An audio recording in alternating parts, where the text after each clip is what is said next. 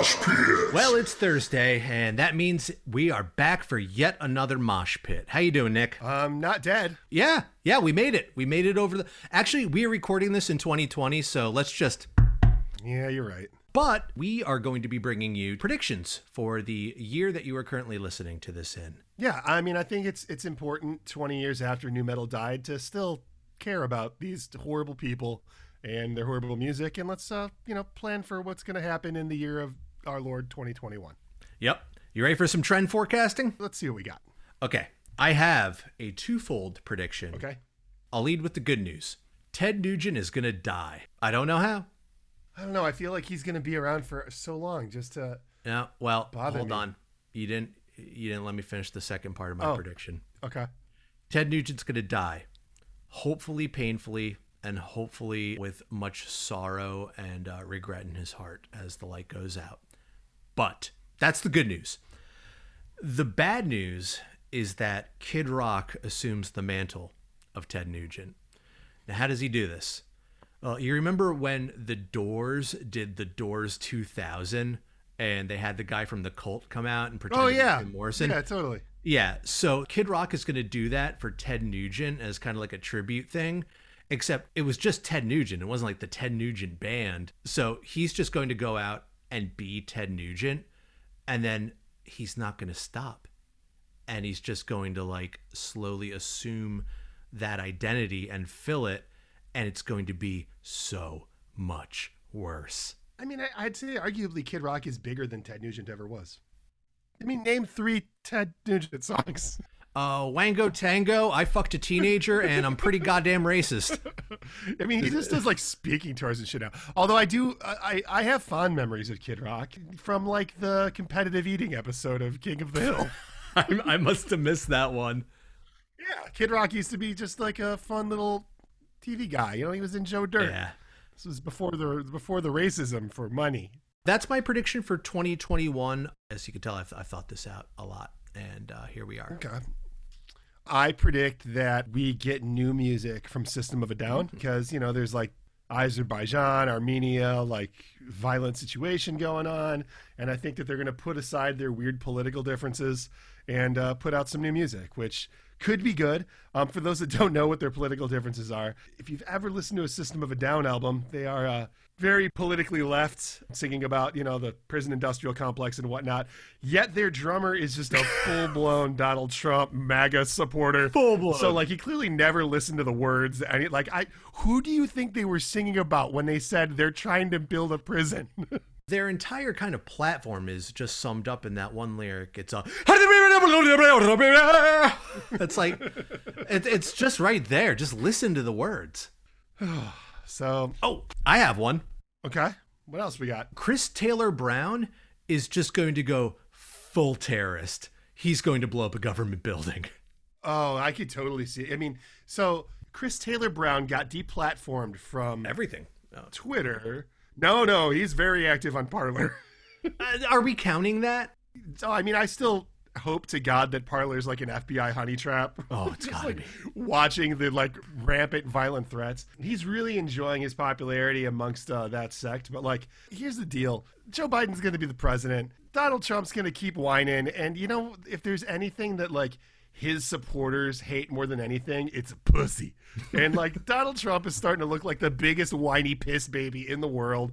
And like once that fan base dissolves, Chris Taylor Brown's gonna have nothing. So he's gonna need to stay relevant somehow because that's that's it. That's all. He, there's no royalty money coming in. Nobody wants to see fucking Trapt. So yeah. He, I think he'll attempt to blow up a federal building, but his conspirators will be like fucking covert FBI agents, and he'll just spend a shitload of time in jail. Oh, and he'll yeah. start like an awesome prison band. No, well, this isn't the Blues Brothers. No, he's going to get bludgeoned to death with a broom handle. One can only hope. One can only hope. But before he does that, first he jumped on the Proud Boy train. He's like, okay, this is my base. They're going to just be like, eh, you kind of suck. So then he's going to jump to like QAnon. And he's going to try to be like a QAnon rocker. I mean, he's pretty much there already. Right, but he's going to make the full transition. Stop the Steal, QAnon, uh, Trust the Plan. I, I just hope that he's like rushing through another album because you know that last one, if you recall, he said was going to be one of the top five most important albums ever, and then like not even five people listened to it all the way through. It might wind up, in retrospect, being like one of the top five manifestos ever written. I don't even think it was like a political album. Uh, he's just the worst. Anyway, if anybody in the Trapt camp listens to this show, you, you're all guilty now. Like, Yeah, you're all fucking the complicit. shit that like we we were nice to some of you guys before, like oh you know the band members need a paycheck. If you're still fucking performing and Trapt with that asshole, you're just as guilty as he is, and fuck you, Yeah, eat shit. man. Fear Factory broke up, right? Yeah, well, Well, Burton quit, Burton quit, and that to me says Fear Factory broke up. man. I, all right, that's my prediction. Whatever Burton C. Bell's next project is, that shit's gonna It's gonna slap. fucking slam. It's gonna be so good. It's gonna finally I shed all that dead weight, and now it's all robots all the time. no more flesh-based organisms will be in this band. Oh, I love it. All right, so if you had to put together a nu metal supergroup that were gonna put out their their album in 2021, who who are your members of your nu metal supergroup? Okay, so on the ones and twos, everybody thinks I'm gonna go with DJ Lethal, but I am gonna go with DJ Homicide of Sugar Ray. Really? Who's the guy from Deftones? Uh, I don't fucking know. Abe Abe Cunningham? Is that that guy's name? Was he a DJ? Do they have a DJ? D- Deftones never had a DJ. Yes, they do. They What? still have a DJ. Frank Delgado. Oh shit. Okay. Well, I'm still gonna have DJ Homicide because I think that he brings a little bit of levity, and also his name is Homicide. Yeah, that's good. On guitar, gotta have Wes. I think that is like you know that's the gold standard for uh, nu metal guitar. Yeah, I'm taking Stephen Carpenter from Deftones. Just all brutal all the time. Okay. Yeah. Fair.